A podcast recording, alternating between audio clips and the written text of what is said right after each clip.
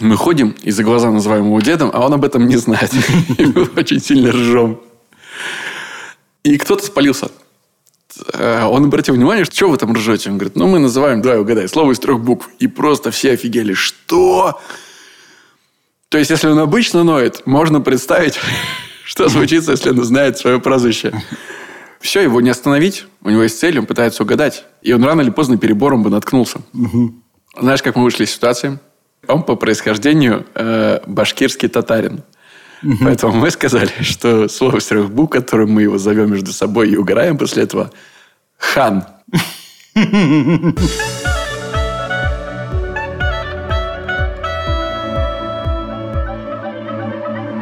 Привет и добро пожаловать в авторскую комнату.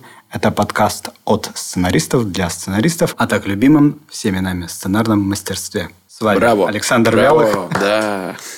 Я Александр Вялов. Вот мы подтверждаем, что мы держим обещание. Вот это уровень профессионализма, понимаешь? Спасибо тебе, Саня, огромное. Мне было очень приятно передохнуть эти лишние 20 секунд. Ну что, неделя прошла, улетела как э, в белый свет копеечка. Так что хочется что-то обсудить, э, последние новости, которые произошли с тобой или с нами, как э, со сценарной индустрией в целом. Буквально, получается, вчера вечером, ну, относительно нашего записи, была анонсирована новая платформа. Кион от МТС. Звучит как энергетический напиток все равно, согласись.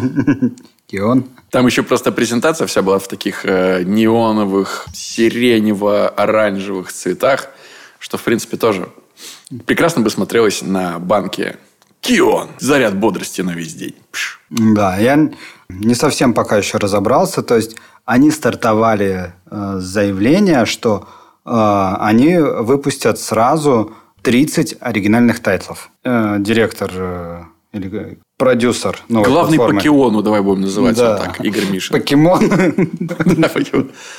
Главный покемону Игорь Мишин сказал, что сейчас уже много площадок, у которых накопилось много контента, и, соответственно, с меньшим контентом э, выходить нету смысла.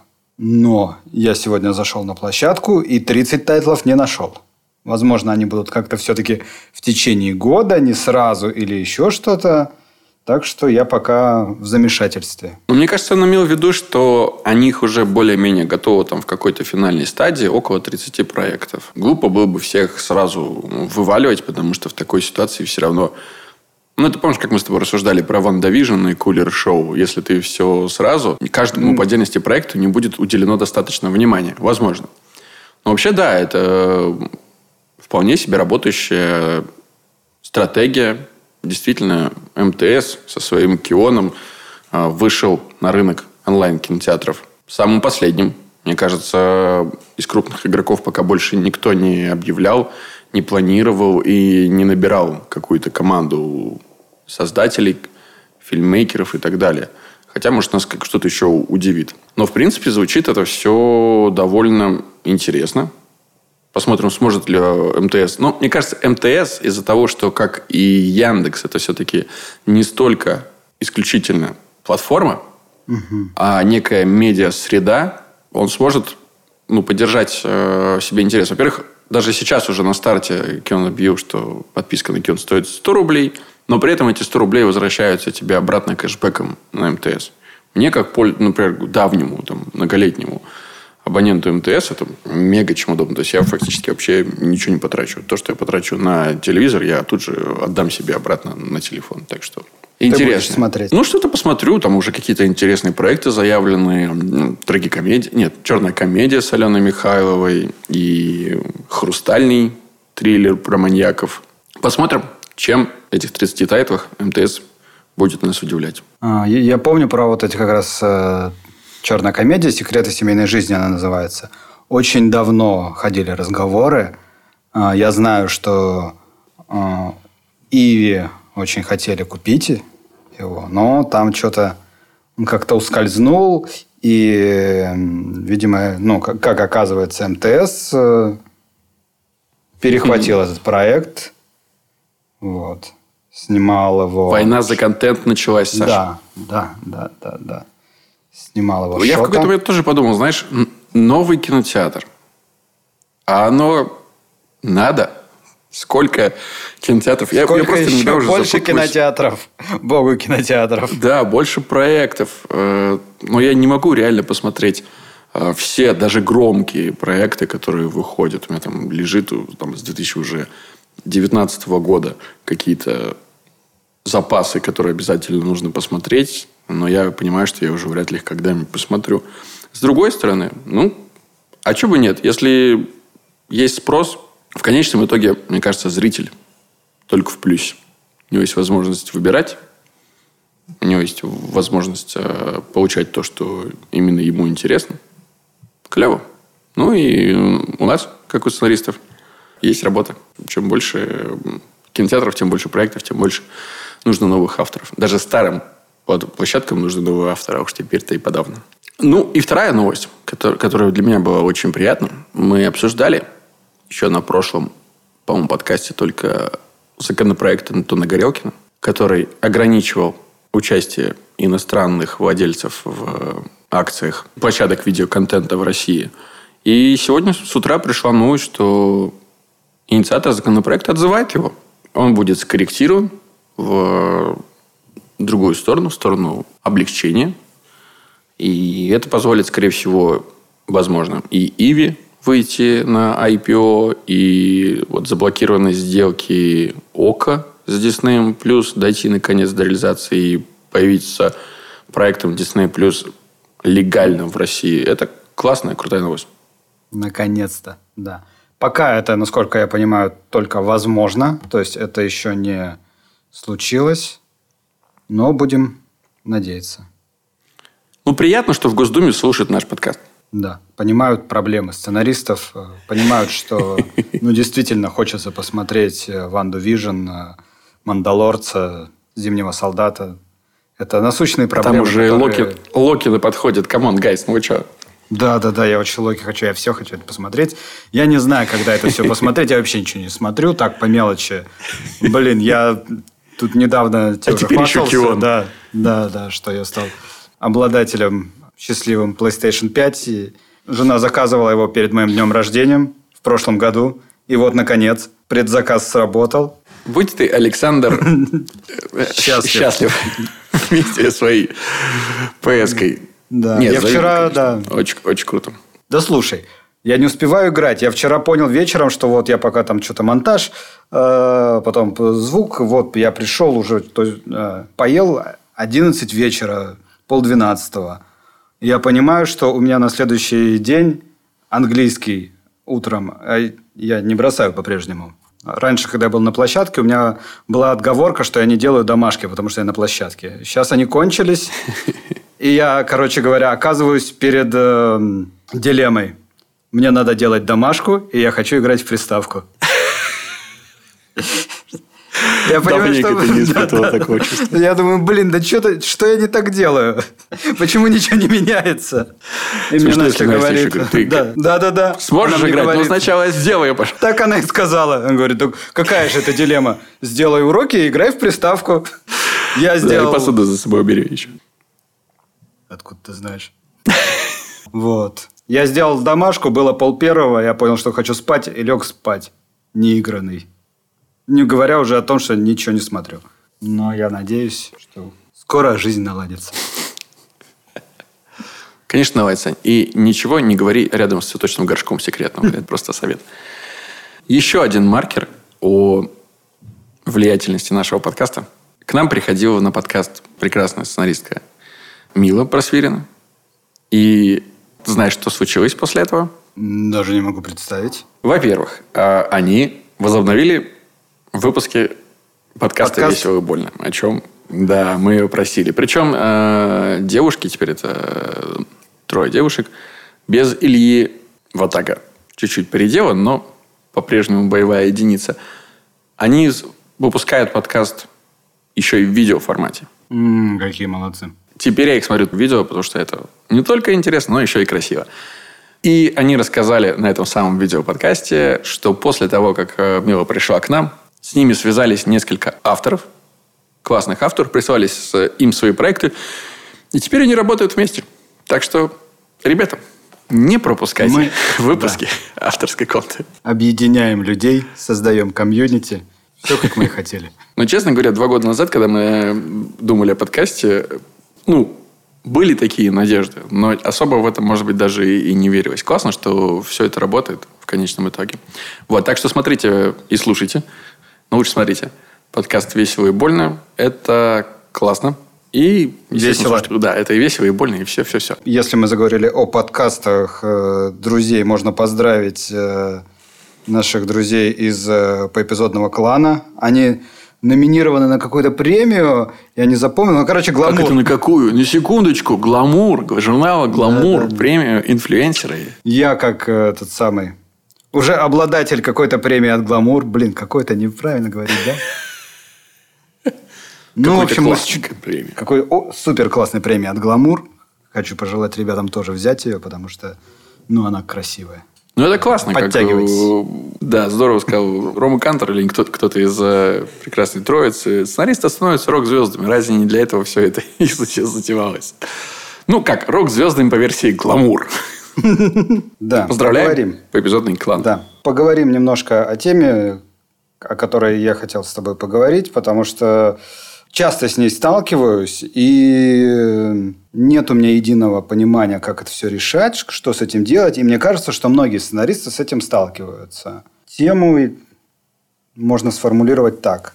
Наверное, как подключить герою, у которого какая-нибудь странная цель.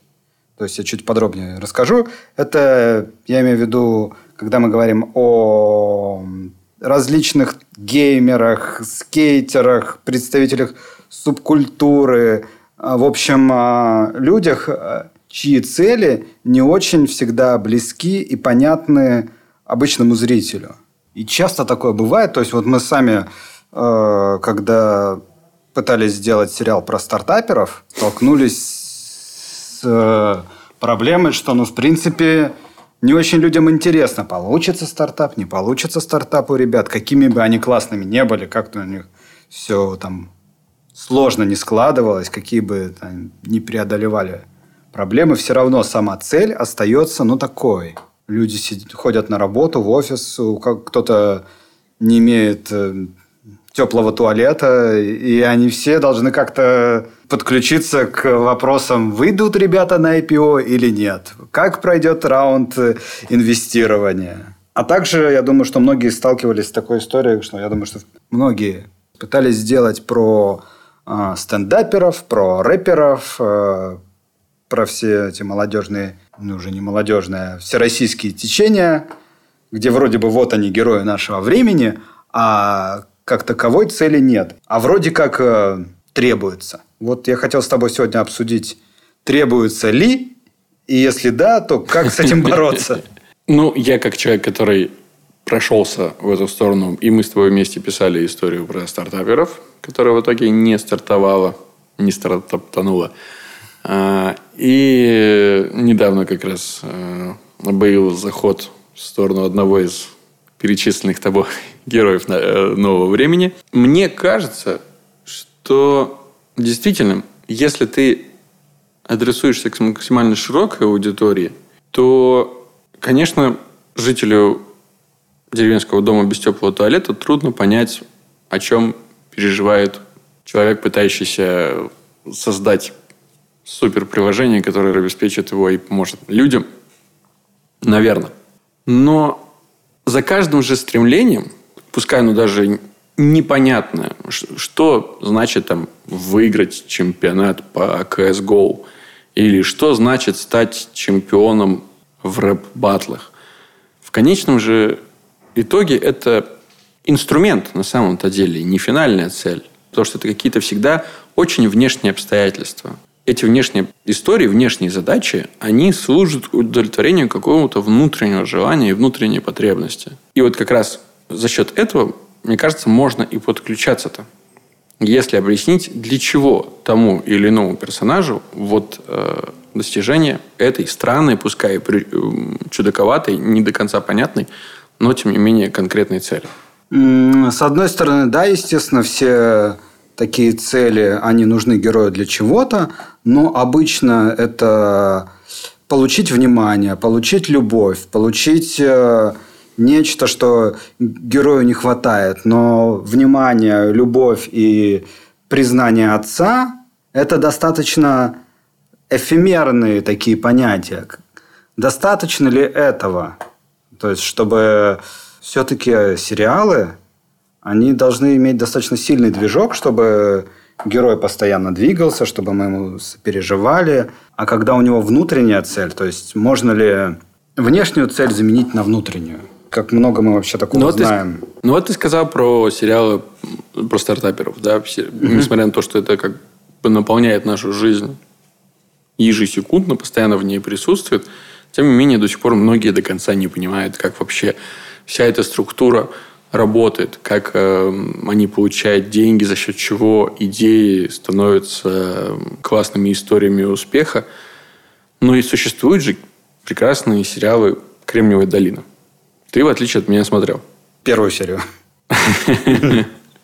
И тем не менее, ты понял, за счет чего авторы сериала обращаются к аудитории и как они собираются Ну, мне кажется, что это все равно достаточно узкоспециализированный сериал, такой же, как там массовка про съемки или э, эпизоды. Эпизод. Угу. Тоже про кинопроизводство. То есть за счет того, что просто индустрия IT или индустрия кино в Штатах гораздо больше, они имеют гораздо больше зрителей, которые понимают в этом. Мне кажется, вот и все.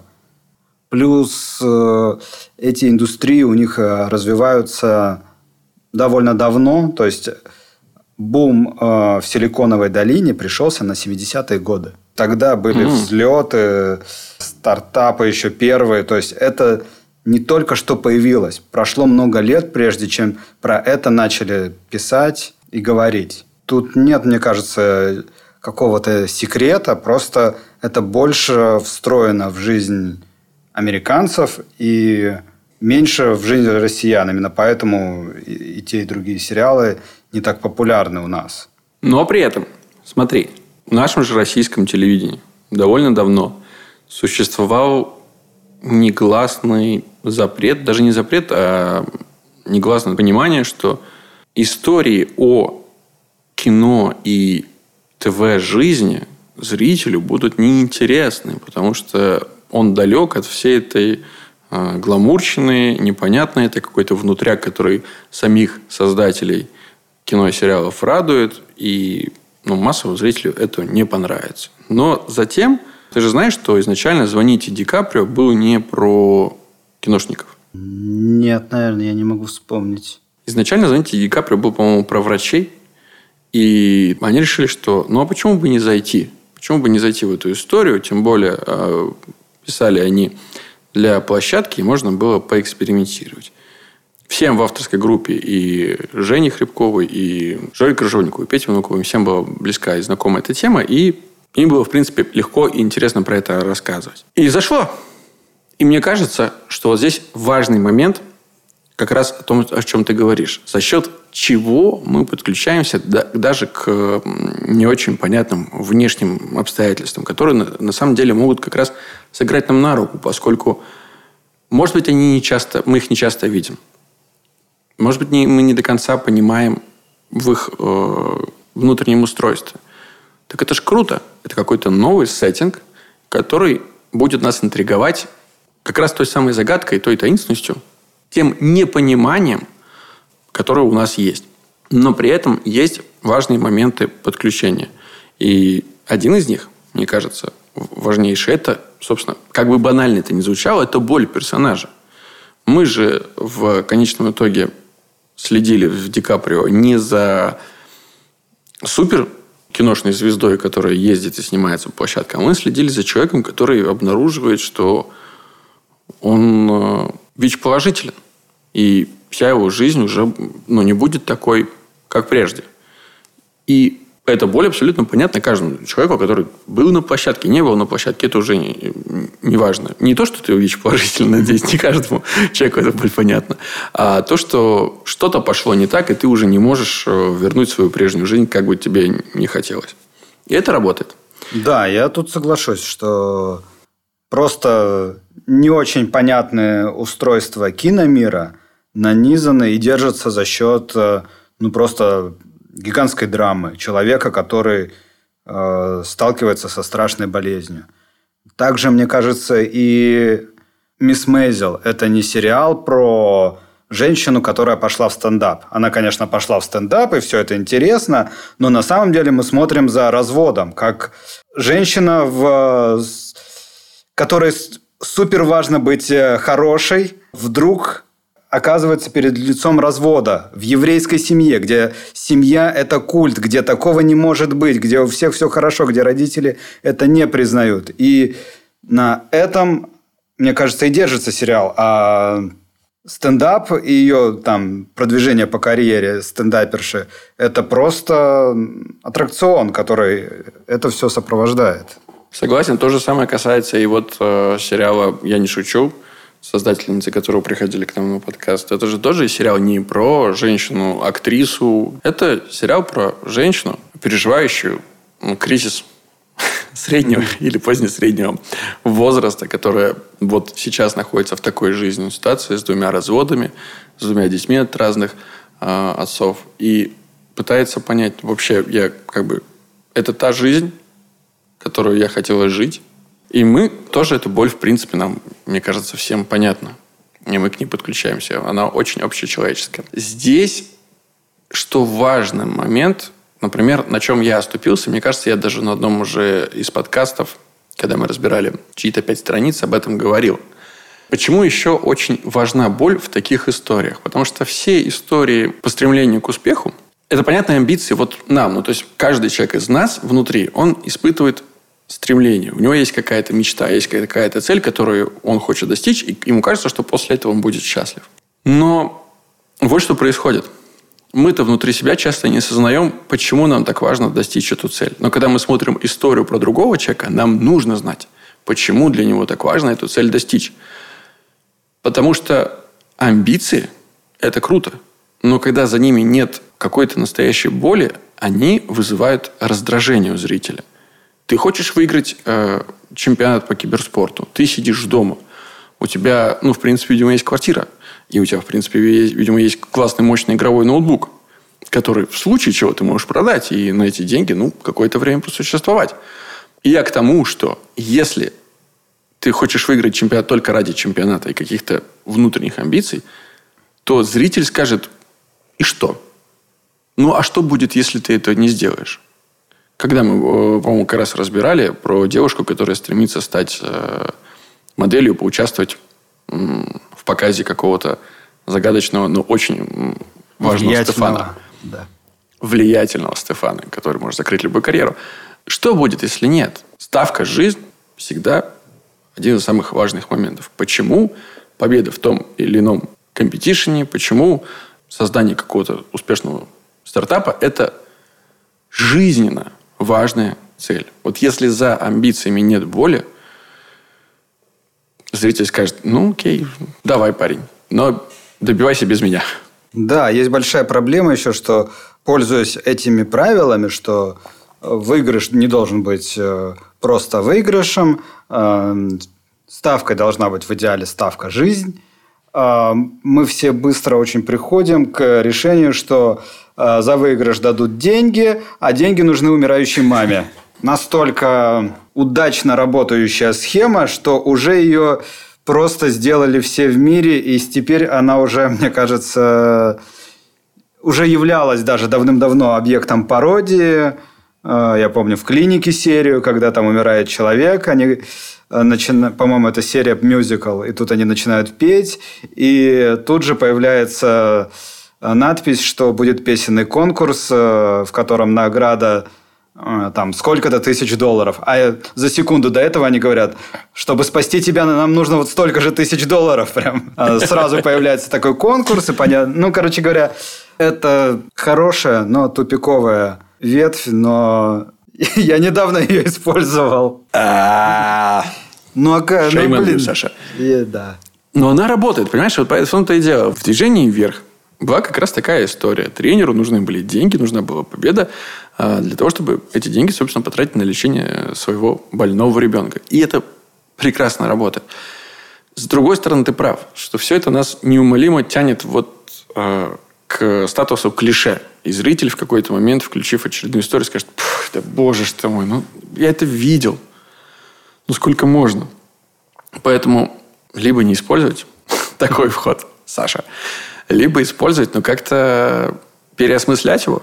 Я попробовал переосмыслить. То есть я не вчистую взял. Опять же, это только наработки, возможно, угу. чуть-чуть э, опять. Ну, там есть новые какие-то углы, которые, я надеюсь, мне позволят сделать это менее клишированно.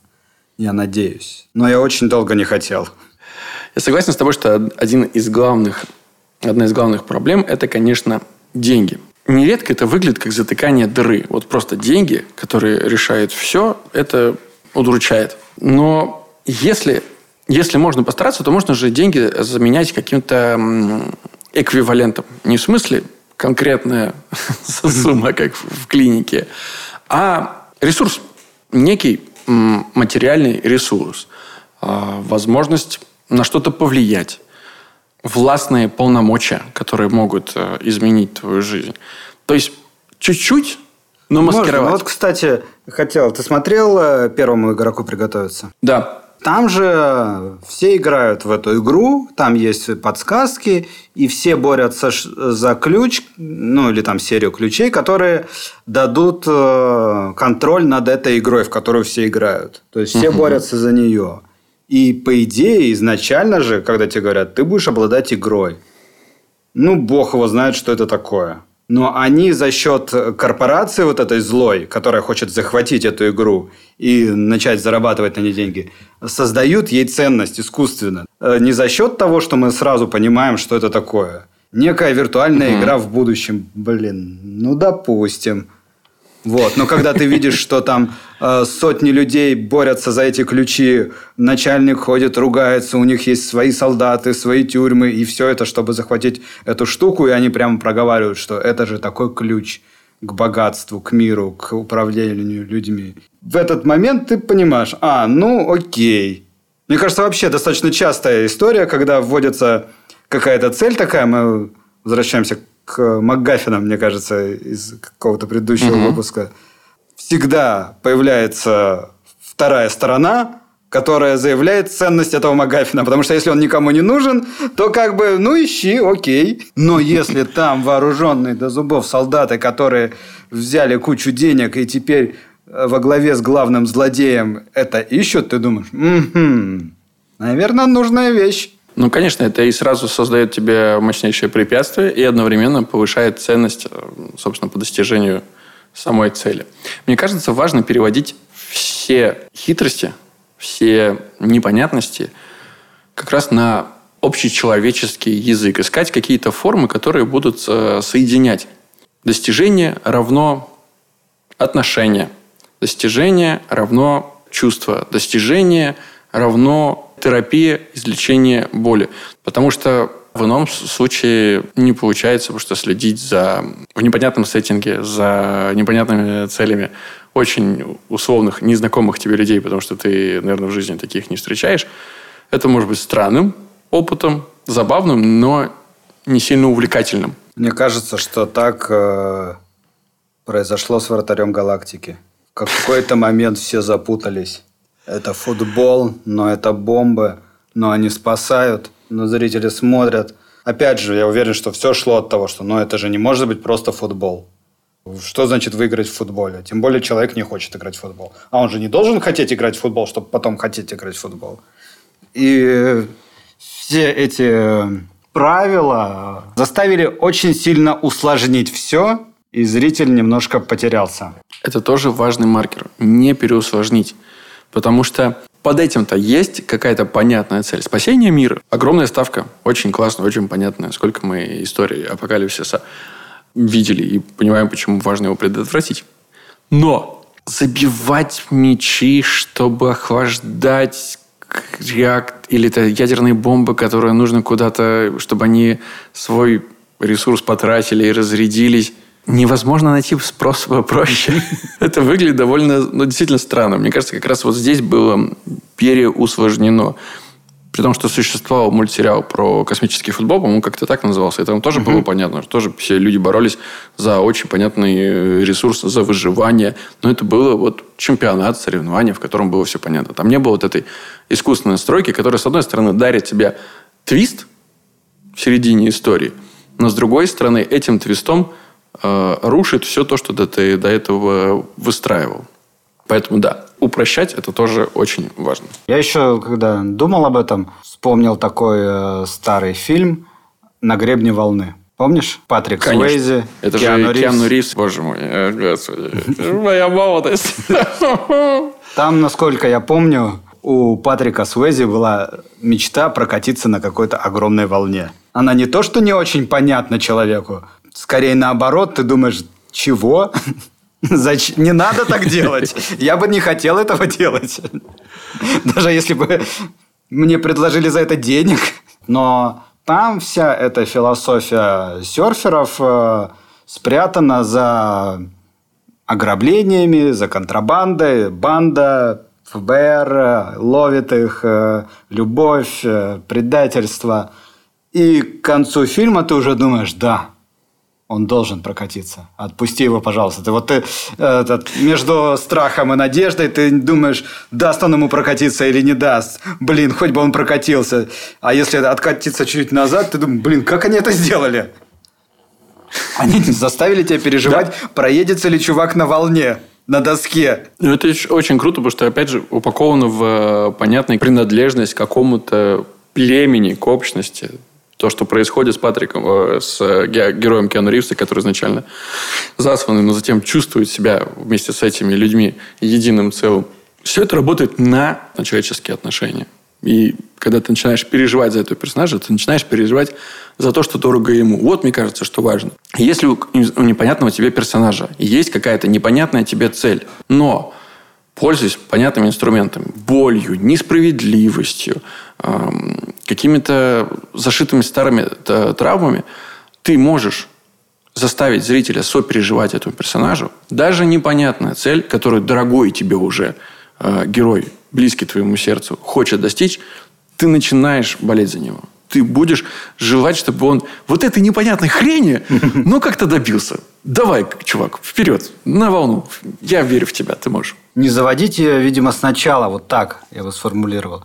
Только тогда, когда мы уже любим персонажа, когда мы переживаем за него, когда мы знаем его внутренний мир, тогда можно дать ему ту цель, которую он хочет, непонятную, и мы к ней подключимся. Если бы... Слушай, но, прости, а я тебя перебью.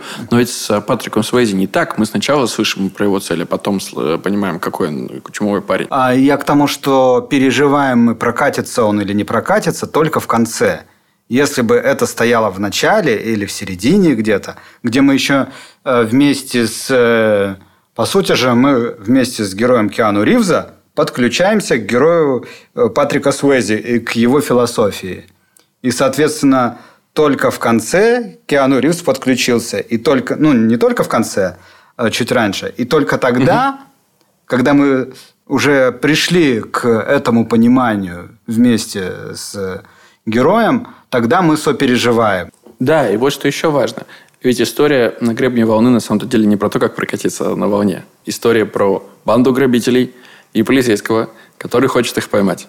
Очень Да, понятная, да, житейская, может быть, тысячу раз слышанная нами история. Но она подается нам с вот такой вот э, классной приправой. Если ваш, ваше достигаторство, если ваши загадочные, непонятные, может быть, массовому зрителю цели все равно будут какой-то вишенкой на торте из отношений, из э, чувств, из сток- системы столкновения ценностей, тогда, блин, любое, хоть там, не знаю, хоть победа в чемпионате по квидичу, который самая нелепая игра из всех, которых я знаю, вот придуманная, ну, блин, люди сидят такие, да, обойди Болгарина, Почему такая система? Там нет никакого смысла. Если поймал Квидич, то выиграл. Все. Я понимаю, что там есть еще какие-то набор очков, но суть сводится просто к тому, чтобы у, у Гарри Поттера была самая значимая роль в игре. Как игра Квидич полная Шляпа. хуетай. Извините меня, пожалуйста. Но, тем не менее, мы переживаем, болеем, потому что нам дорог Гарри. И смотри, важна победа нам в Квидиче, потому что в Квидич играл папа Гарри, которого он не знал без которого он рос. И победа в Кубке по Квидичу – это возможность для него соприкоснуться с родителем, с которым он не общался. И это, если это вам непонятно, то я не знаю, о чем тут еще говорить. А, вот что я думал еще. Я думал про еще на гребне и понял, что понятно, это тоже понятный ход – но мир э, серферов раскрывается через новичка, через человека, которому все объясняют, как зрителю. Понятно, что это очень ну, классический ход, что должен быть человек, который, как и зритель, пока не все понимает, которому можно объяснить, и с которым проще войти в мир. В поколено. Это же про кино, но мы входим э, с героем, который случайно попадает в кино, который ничего не знает о кино. И если ему чего-то непонятно, ему все вокруг объясняют. И существуем на уровне понимания вот человека, который только попал в кино и большими глазами смотрит, как здесь все происходит. Не знает, кто сколько получает, какие правила, как, куда обращаться, кто агент. Ничего. И поэтому там тоже, наверное, и вообще не про кино история, про любовь. Ну, конечно же. Наличие новичка в истории избавляет нас от э, очень плохой экспозиции. Потому что иначе либо были бы странные люди, говорящие о непонятных нам вещах на непонятном ином языке, либо они бы объясняли друг другу то, что и так все участники знают, что выглядело бы максимально отвратительно. Ну, что мы можем сказать, резюмируя? Можно брать героя с любыми целями. То есть, вот когда вам говорят, что кому будет интересно про стендапера, стартапера, рэпера, кого угодно, что люди не понимают, о чем это. Нужно говорить, так классно, я сейчас расскажу. Это будет новый увлекательный мир, о котором мы сейчас расскажем людям. Никто не знает, мы расскажем. Тебе скажут, но как мы поймем, что он хочет, нам же это не близко. И тут надо ответить, что на самом деле то, чего добивается герой, это не так важно. Добивается он понятной какой-то вещи, что победа в, или там, достижение, покупка приложения – это всего лишь шаг к какой-то понятной боли. Это, наверное, первый путь. А второй – попробовать э, запаковать историю про непонятных людей в историю про понятных людей. Вот как мы сегодня обсуждали про на гребне волны. То есть история про серферов упакована в ограбление э, и полицейского, который ловит э, структуру, которая, ну, понятна всем, потому что миллион раз мы все это видели. Но она имеет новый сеттинг. Кстати, не вспомнил, как называется. Есть еще фильм про стендаперов тоже – и там э, все хотят тоже, там очень много пробиться в основной зал, не в основной, когда дадут время, до кого-то или после, в какое шоу попасть. То есть очень много непонятных терминов, но у одной из главных героинь есть друг, успешный э, стендапер, который вот выбился из, из всех. И он прямо в начале серии шагает под автобус. То есть он явно совершает самоубийство. И она просто живет в попытке понять, почему так случилось, почему она не видела этого. Ну, то есть, это упаковывают сразу же в человеческую драму, и э, сразу цель становится ну, не так важна. Она, конечно, двигает героя по сюжету, но следим мы не за этим. Ну что, Сань, спасибо тебе большое за классную тему. Тебе спасибо. Мы неплохо прокачали друг друга. Я тоже, ну, как бы и узнал э, много нового, и в диалоге укладывается как-то в голове, когда сам проговариваешь, когда слушаешь. В общем, беседа с умным человеком – это прекрасная возможность разобраться в какой-то теме. Вот всем советую. Полностью согласен. Но, к сожалению, тебе приходится беседовать со мной. А вы сможете снова слушать умного человека Александра Вялых ровно через неделю, если вернетесь на выпуск подкаста «Авторская комната». Напоминаю вам, что вы можете слушать нас на всех подкаст-площадках страны. Подожди, подожди. А также... Еще я хотел сказать, просто мы все пропустили, э, что я хотел тебя поздравить с прошедшим днем рождения. Потому что я пытался написать О, спасибо у большое. нас, да, в группе это все, но у меня не получилось. Она меня заблокировала, и я боролся с ней и, и не, не победил никак. Сейчас, возможно, победил, но я не могу войти в контакт. В общем, э, делаю это через э, наш подкаст. Я поздравляю и надеюсь, что все присоединяются, наши слушатели, к поздравлениям тебя с твоим прошедшим днем рождения. Спасибо большое, мне очень приятно. 40 – это новые 20, ребята. Будьте, будьте уверены.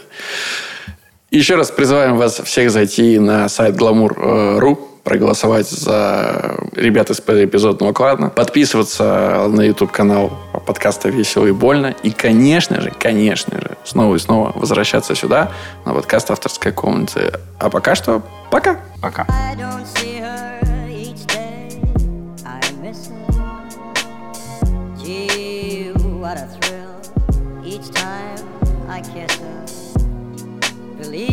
I've got a case on Nancy with a laughing face. I don't see her